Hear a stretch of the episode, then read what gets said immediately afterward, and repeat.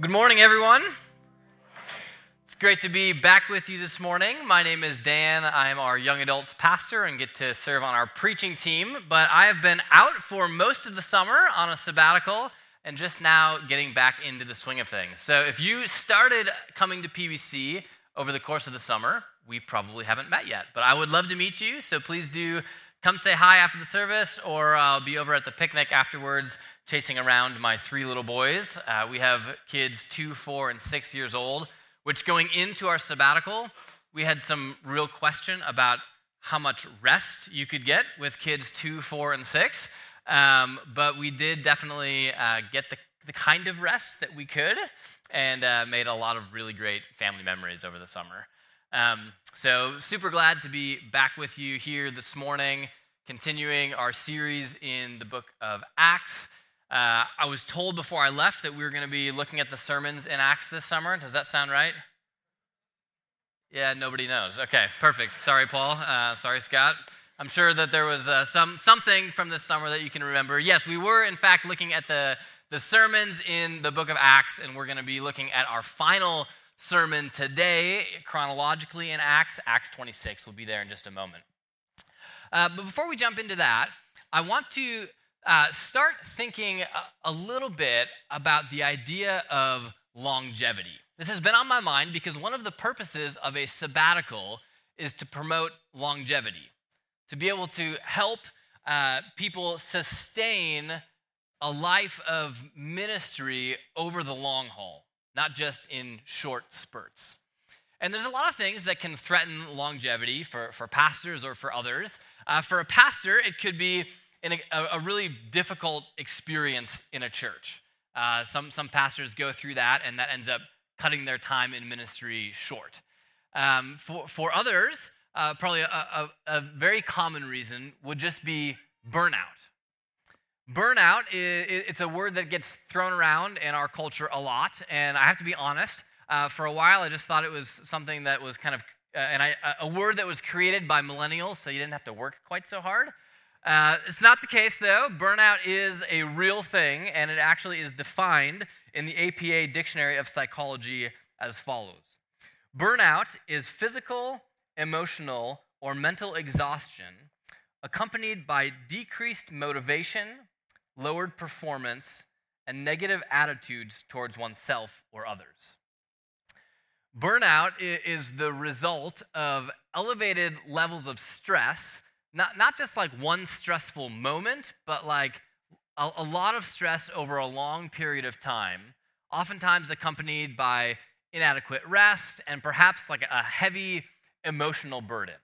Uh, and so you see, burnout is especially common among people who are like in the helping professions. Think of uh, social workers or therapists who are in the trenches with people while they're while they're processing their own trauma or maybe experiencing their own trauma.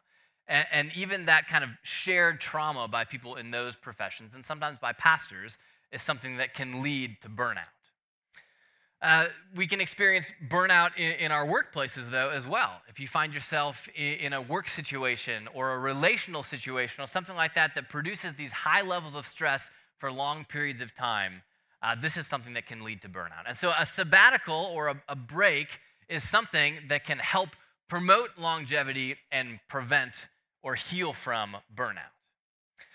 I want to think together with our time this morning about a slightly different kind of burnout that I wonder if some of us have experienced, or perhaps one day some of us would experience.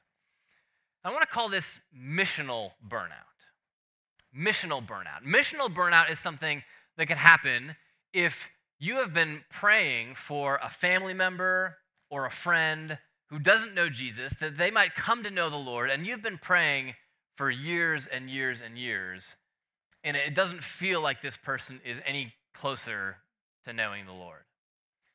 Or you might experience this kind of burnout if you've just been walking with Jesus for, for a long time, for, for decades, and it doesn't feel maybe as exciting as it used to, and you're just kind of wondering what's going on and if, if you really want to kind of keep putting in the effort and the energy to be sharing your faith. Or, or perhaps uh, this kind of missional burnout could come just from kind of being in our culture, being in your workplace or your community, and feeling like, oh, if I if I even think about sharing my faith, that makes me stressed out because I'm worried about what people might think about me, the kind of prejudgments that they might make of me, right? The things that they might kind of tack on to me because of my faith. And just that elevated level of stress could lead to a kind of missional burnout. And the result of missional burnout might be that we, we stop praying for that person that we've been praying for. Or, or we settle for just being nice, but not really being salt and light. Now, it's much easier to be nice than it is to really be salt and light. But as we look at this sermon that Paul gives, it's not quite a sermon, it's more of a defense that he makes while he's on trial. But if we look at this speech that Paul gives in Acts 26, we might wonder if Paul might be experiencing some emotional uh, or some, some missional burnout. I mean, after all, he's been following Jesus for some 25 years by this point. He's been through a whole lot in that time. He writes about it elsewhere. He's been beaten, he's been persecuted, he's been shipwrecked, all of these things. And, and we might be wondering if after all this time, he's just experiencing a little missional burnout. Like, like maybe now, now I'm on trial, my life is at stake, and, and I just want to try to kind of coast through this. But what we're going to see as we look at his speech in Acts chapter 26 is that Paul is not burned out. He is not burned out on the mission that God has sent him on. In fact, Paul is experiencing a season of longevity. And as he's on trial, we're going to see him defending not just himself, but defending the gospel. And, and, as we look at the way that Paul goes about his defense in this chapter, we're going to pick up some things along the way that helped Paul get to where he was. And we're going to think about the things that we might be able to do to help us prevent missional burnout, to help us have a, a, a period of longevity in our commitment to mission and to ministry. So we're going to be looking uh, at this, this speech in Acts 26. Now, just to set the context a little bit before we look at the speech itself, Paul, like I said, is on trial. Uh, his trial started several chapters ago. He first is on trial before the Jews. They want to kill him, but they don't have the authority to do that. They turn him over to the Romans, uh, and he's already been tried by the Roman governor Felix. Since then, a few years have gone by. There's a new governor in place. His name is Festus. And Paul has appealed to be tried by Caesar himself. So he's going to be sent to Rome for this trial. But Festus, he doesn't totally understand exactly what has happened. So he wants to hear from Paul his side of the story. He invites Jewish king Herod Agrippa to come and listen as well. So you have Paul making his case before Herod Agrippa and before this uh, Roman governor Festus. And so Paul's comments, his speech, start in Acts 26, verse 2. Let's look there at what he says. It says, I consider myself fortunate that it is before you, King Agrippa, that I am going to make my defense today against all of the accusations of the Jews, especially because you are familiar with the customs and controversies of the Jews. Therefore, I beg you to listen to me patiently. So, Paul has some common ground with King Agrippa. They're both Jews. As a Jew, Agrippa knew the Jewish law, he knew Jewish customs, he knew Jewish culture and religion. And so Paul recognizes there's some, some common ground that he has here. And so he, he appeals to Agrippa on account of this common ground. He says, Would you please hear me out? Would you please listen to me patiently while I make my case? And he goes on. As Paul starts to make his case, we're going to say he begins by looking at his past. He says in, in verse 4 My manner of life from my youth, spent from the beginning among my own nation and in Jerusalem, is known by all the Jews. They have known it for a long time if they are willing to testify that according to the strictest party of our religion, I have lived as a Pharisee. And now I stand here on trial because of my hope in the promise made by God to our fathers to which our 12 tribes hope to attain as they earnestly worship night and day. And for this hope I am accused by Jews, O king. why is it thought incredible by any of you that God raises the dead? So Paul starts his defense here by recounting some of his past. Says, Hey, they all know, all these Jews know that I was raised up in the strictest sect of our religion, that I was a Pharisee. Paul talks about this elsewhere as well. Uh, this was a part of his identity, who he was before Christ. He was a Pharisee. But for Paul, something changed.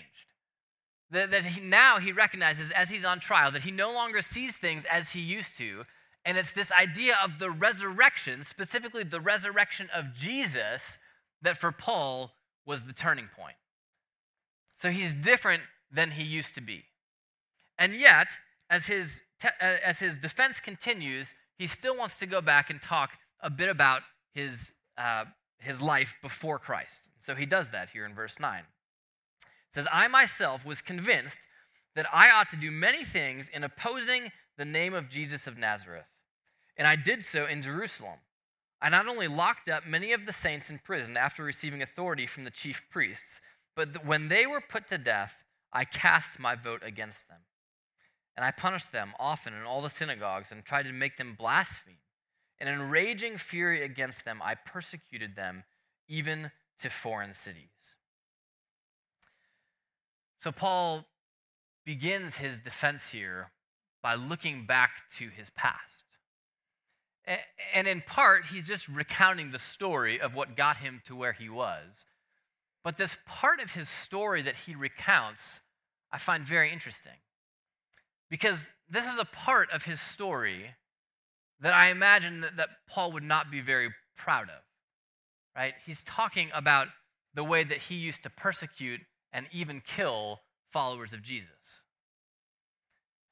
I imagine that, that for Paul, this is something that he wished was not a part of his past. That's something that now that he, he is a follower of Jesus, he wishes that he had not done. And yet he starts by recounting this part of his past. And what we see as Paul does this is that part of what was helpful in Paul achieving longevity in ministry was his ability to look back to his past and own it, to recognize this was me, this was who I was, this is what I did, and to trust God with that. Because now, as he's on trial, as he's able to tell his story, of where he went from to where he is now, he's able to see how God used that part of his story and how God is using that part of his story to help in the proclamation of the gospel. So, so part of what has allowed Paul to, what, to get to where he is in ministry, 25 years into following Jesus and still proclaiming the gospel, is to look back to his past, to own it, and to trust God with it. And that's going to be an important thing for us to do as well if we want to have a life of longevity in mission and in ministry. We need to be able to look back to our past, to recognize all of the things that we've done, all of the things that have been done to us, to own that and to trust that God is going to use that. Earlier this summer, my summer started off down in Southern California where I was taking a class at Talbot School of Theology. Uh, it's part of a, a grad program that I'm working on there, and this was the third of three summers that I needed to be down there for uh, two weeks with the same cohort of students. The, the program I'm doing is on spiritual formation and soul care. And as a part of that, especially at the beginning of the program, we did a lot of kind of looking back to our pasts, looking back to our stories. And one of the tools that we used to do this was called a family sculpture.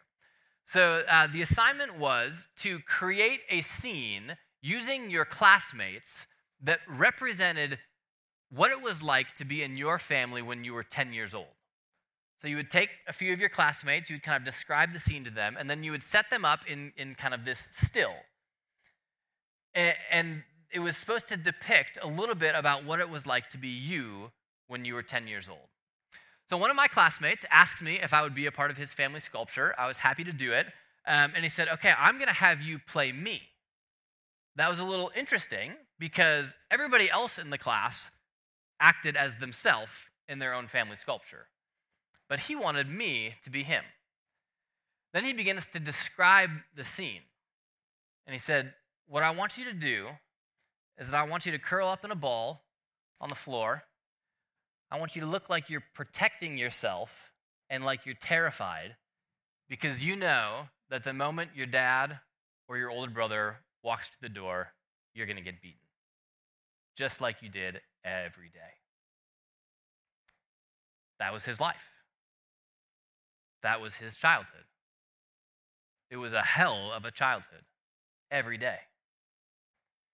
And so he depicts this scene for the class, and, and everybody is just struggling with this, with the emotional weight of this. And he kind of unpacks it a little bit, talks about what his family is like, and then someone asked him at the end, you know, why did you choose to not play yourself in that story? And he said, because I promised myself, pointing to where I was, that I would never be that kid again. And you know, what he didn't mean is that I'm going to pretend that part of my past wasn't there. He, he wasn't saying that, that I've moved on and I never want to think about it anymore. Rather, what he was acknowledging is that his life had changed, that he's actually not that boy anymore. See, because when he was in college, he met some people who introduced him to Jesus. And he began to believe in Jesus and walking with Jesus. He began to experience healing in that part of his life and in many parts of his life. He went on to plant a church, and now he was 20 years into this church plant, pastoring a church of thousands of people. And here he is able to talk about how God took this part of the story that, that no doubt he wished was not a part of his story. But he was able to take that, to own it, and say, That's me. That, that, that's who I was. That's what was done to me. And then to trust that God was going to use that. And you could see how God had used that to bring him to a, a place of compassion for others who are suffering in a way that he couldn't have been otherwise. To, to develop a level of resilience in him that is just uncommon in people who haven't suffered in that way. He was able to own his past and to trust God with it. And that's what we need to be able to do if we are going to have longevity in, mission and in ministry. We need to be able to look back to our past, including all of the things that we wish we hadn't done and all of the things that we wish hadn't been done to us, and say, That's me. That, that, that's a part of me. That, that, that, that's made me who I am. And then to be able to trust that God is going to use that. In Romans 12, 1, it tells us to present ourselves to God. And you know, sometimes as we think about doing that, about presenting ourselves to God, we, we might be tempted to present kind of a picture of ourselves that we wish were true.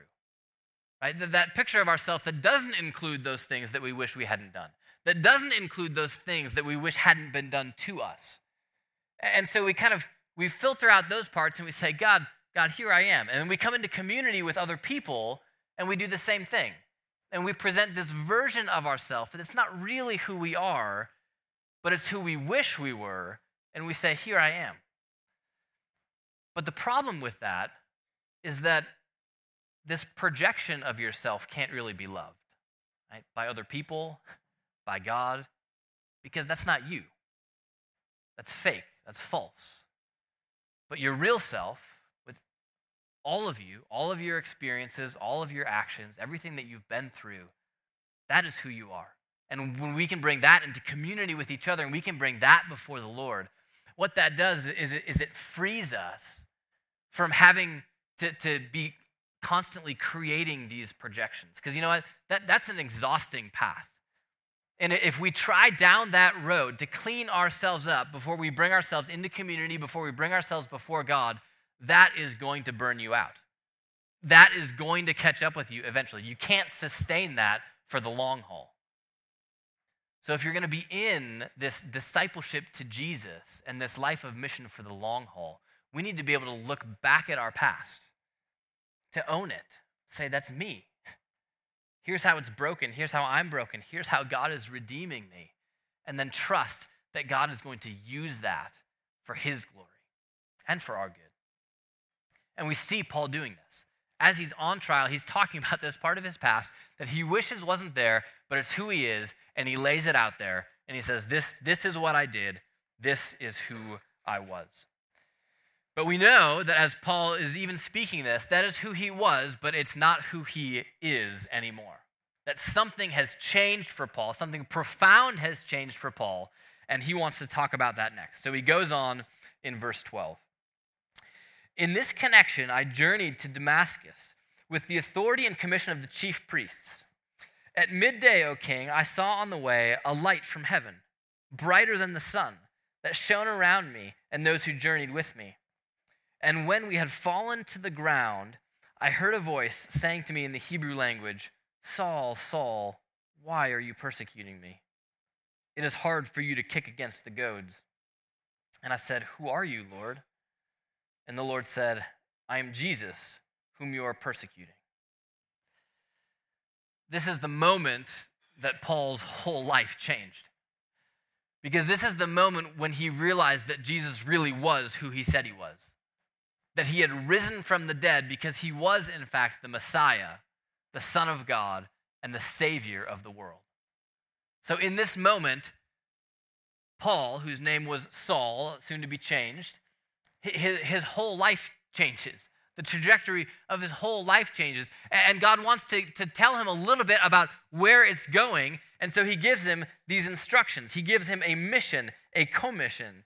In verse 16, he says, But rise and stand upon your feet, for I have appeared to you for this purpose, to appoint you as a servant and witness to the things in which you have seen me, and to those in which I will appear to you delivering you from your people and from the Gentiles, to whom I am sending you, to open their eyes, so they may turn from darkness to light and from the power of Satan to God, that they may receive forgiveness of sins and a place among those who are sanctified by faith in me.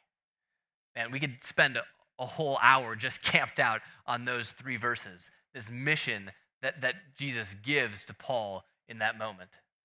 But what I want us to think about is the way that this call that God gave to Paul sustained him in the rest of his ministry. You see, because here in Acts 26, towards the end of his life, Paul is still living out faithfulness to that mission, that calling that God had given him. And I think that's what allowed Paul to push through those difficult times, to move through all the challenges that he experienced.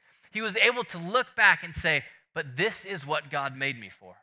This is what God has appointed me for. This is the task that God has given to me. And he sent me out to do this. So it's Paul's knowledge of his calling that allows him to experience this kind of longevity and to, to avoid burnout. And I think we need the same thing. If we are going to have longevity in our mission and ministry, we also need to be able to discern our call. What is it that God has called us to do? What is it that God has called you to do? Now, that's, that's a little bit of a, a difficult question, is it not? How do we know what God has called us to? How do we know what exactly it is that God wants us to do? But you know, 90% of the answer to that question can just be found in the pages of this book. That this gives us so much of God's plan for our lives, so much of God's call on our lives. And we see that a lot of it is not much different than what God called Paul to. Because the first thing that Jesus does on that road to Damascus is he reveals himself to Paul and he calls him to himself. And God will also call us to himself, to be known by him, to be loved by him, to place our faith in him, to believe in him. In addition to, to being called to God, we're also called to become like Jesus. We're called on, on this path of formation by the Spirit, becoming more and more like Jesus day by day, year by year. We're called to, to be formed into the image of Christ. And just like Paul, we are called to go out on mission. We are called to go out and, and to share our faith to, to share the gospel, to proclaim the gospel with those who do not yet believe in Jesus. And if we were to just spend our lives trying to do those things, that could fill up all of our time, right? There's a lot there that we can spend a lifetime trying to do. But also, there's decisions that need to be made. What job am I going to take? What career am I going to do? What, what, what school am I going to go to? What community am I going to place myself in? Well, what, is, what is my family going to look like? What, what are my relationships going to look like? All of these questions that we might have, and, and we want to know God, God, what do you want me to do in this situation? What is your calling on my life in kind of a more concrete, more particular sense? And the interesting thing is that while, while God gives us a lot on kind of this general call that applies to everybody, He gives us some really concrete things. I think He gives us a lot of freedom when it comes to figuring out some of those things that are more particular and more unique to us. Maybe you remember the, the parable of the minas. It's in Luke 19, similar to the parable of the talents that shows up elsewhere, a little bit different. You have a nobleman who is going to be going away on a journey. He's got a lot of money, so he gathers 10 of his servants and he gives them each 10 minas, which would have been about two and a half years of wages. And it's very clear that he's expecting them to, to do something with this. He's expecting some kind of a return when he comes back. But what's interesting about this parable is the only instruction that, the, that this nobleman gives to his servants is to engage in business while I'm gone. That's what he tells them. Gives them all this money, and he says, engage in business while I'm gone. He doesn't tell them what kind of business, he doesn't tell them exactly what they're supposed to do. He gives them some resources and says, go engage in business. Right? Put this to work so that when I come back, there's something to show for it. And I think the lesson for us in that parable is that that that is what God does for us. Right? By and large, he, he gives us his spirit, he gives us resources, and he says, go and engage in business. Right? Do with this what you would. There's a lot of freedom there. And we're walking with the Spirit and we're, and we're trying to discern, we're in conversation with the Lord. But there's also a lot of freedom for us to choose. There's a lot of different paths that we could take that could fall within God's will for us. And that's part of the adventure of following Jesus with the Spirit, saying, God, I know that you have called me to yourself. I know that you have called me to become a person of love. I know that you have called me to share the gospel, but let's figure out together how we're going to do that. And I think Paul had to do this also. I mean, God gave him more than probably most of us feel like we have. He says, You are going to be the apostle to the Gentiles. You are going to be the one who takes the gospel and shows the world that this is not only meant for Jews, but it's meant for all people. But where does he start? Where does he go? What does that look like? Paul goes out on three different missionary journeys. He's got to decide where to go, he's got to decide how long to stay there, he's got to decide who to bring with him. He's got to decide what the strategy is when this, in, in that city when he gets there. Right? God doesn't give him all of that. There's still an incredible amount of freedom and agency that Paul has in that. And for us, the same is true. There's an incredible amount of freedom and agency that God gives us in figuring out how it is that we will go about engaging in business for the kingdom. How it is that we will take the resources that God has given us and, and, and build a life build a community, build, build a ministry, build a business, whatever it may be, and have opportunities to share the gospel in that. To, to, to travel down that road of discipleship to Jesus in all of these different venues of our life. I think Paul owned that process. And it was his commitment to the general call to mission, coupled with the particular way that he lived that out, that allowed him to experience the kind of longevity that he experienced. And I think the same will be true for us. If we get the big stones right, this call to, to, to believe in Jesus, to come to him, to become like him, and to share the gospel with others, and then figure out with the Lord what exactly does that look like, that's going to create a path towards sustainability and longevity in ministry and mission. But for Paul, there was a little bit more to the story, and there's a little bit more to his defense. As, as he goes on, he's going to talk more about how, how, you know, all of the things that he's said and done in this path of discipleship to Jesus and this path of mission It's all been consistent with things that the prophets have said, that, that, that we can read in the Old Testament. And, and so this is why he, he's confused, why people don't believe that Jesus could be raised from the dead. He's like, you can see glimmers of it all throughout the Old Testament. And, and when he starts talking about Jesus being raised from the dead again, Festus cuts him off. He's like, man, you are, you're not making sense. You're talking crazy talk. And Paul says, no, no, no. What I'm saying is totally true and it's totally rational. And then he looks to Agrippa, the Jewish king, and he says, You know what I'm talking about, right? I mean, you believe the prophets, you know what I'm saying. And here's how King Agrippa apply, replies in verse 28. And Agrippa said to Paul, In a short time, would you persuade me to be a Christian? And Paul said, Whether short or long, I would to God, not only you, but also all who hear me this day might become such as I am, except for these chains. That's my favorite verse in this whole chapter, right? He's laid out his defense. He's been appealing to Agrippa and his Jewish heritage. And he says, I mean, you're tracking with me, right? Like, you, you know what I'm talking about. And Agrippa's like, Are you really expecting me to become a Christian, like right here? Like maybe, maybe you've had that response when you've shared the gospel with someone. And, and, and Paul says, I mean, I'd be cool with that, but like if it's not today, that's okay, right? Whether it's short or long, doesn't matter. Whether it happens right now, whether it happens tomorrow, whether it happens next year, whether it happens in 20 years, Paul says, I don't really care. What's important to me, what I want more than anything else, what I pray to God for, is that you, and everybody who can hear this testimony would become as I am, right? a believer of Jesus. Except for these chains. If you could like take these chains off, that would be nice. But, but aside from that, he says, I hope that everybody can become like me. But he wasn't in a rush. He wasn't in a hurry. I think we see here Paul's ministry is characterized by patience and perseverance.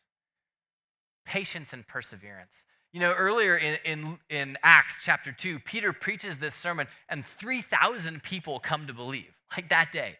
Amazing, fast, instant growth. Here Paul is having a conversation with two people. One of them is like, Do you expect me to believe today? That's okay. That'd be great. Doesn't have to be today. Paul was patient. He was in it for the long haul. And he was committed to praying that the people in his life who don't know Jesus would come to know Jesus. I wonder if you have people in your life that you've been praying for for some time. Maybe months, maybe years, maybe decades. I know that you do. I know that you do because you text in these prayer requests so we can be praying for them. Prayers that your children who've walked away from the Lord would come back to faith. Prayers that your parents who don't know the Lord would come to know the Lord. Pray, prayers for in laws, for siblings, for coworkers, for neighbors. We have people in our lives that we have been praying for for years sometimes. Could we have a kind of gospel patience and perseverance? One that says, you know what? I hope it happens today. Sure, I hope it happens today. But whether long or whether short, whether today, whether next year, whether in 10 years, what I hope for, what I pray for, and what I will commit to pray for is that these people will come to know Jesus, to experience the life that I have in Him, the joy that I have in Him, the peace that I have in Him, the forgiveness that I have in Him. Could we commit to the long game? Could we commit to the long haul? Paul was, and it, fueled him forward. It drove him forward in ministry. And if that's our posture, if we could have that kind of patience coupled with that kind of perseverance, I think the Lord will work in that to give us longevity for the long road ahead in mission and in ministry. And so, as we get ready to to sing again together, I want to give us just a moment to pause. You can just kind of close your eyes and think for a moment, maybe even as I was talking about uh, praying for people who don't know the Lord, maybe there was someone who came to mind. You're like, yeah, this is, this is the person that I'm praying for. If no one came to mind, just, just kind of search your life, search your soul, see if the Lord would bring someone to mind who, who He might invite you to make a commitment to praying for as a first step. That they too might become as you are, that they might become disciples of Jesus. Let's just take a moment to lift these people to the Lord.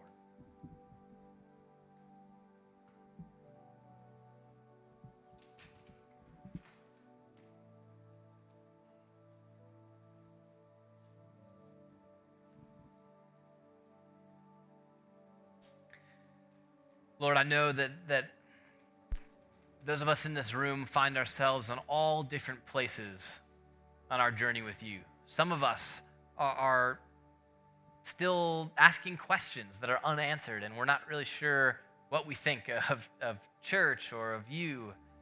Some of us have been walking with you for many decades and everywhere in between.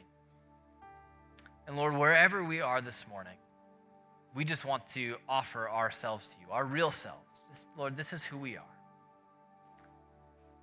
And we pray for those people that you've placed on our mind who don't know you. Lord, we ask, whether it be long or short, that they could come to experience the life in you that we've known. That they too could become worshipers of you. Lord, because you are worthy.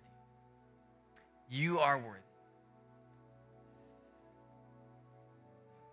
Lord, you have given your Son to us. You have showed us what it looks like to love and to sacrifice. You have given us life, and we've tasted of it. Lord, I pray that you would sustain us for the road ahead and that you would invite us moment by moment, day by day, into a deeper relationship with you, of loving you, being loved by you, and worshiping you. We do that in this place.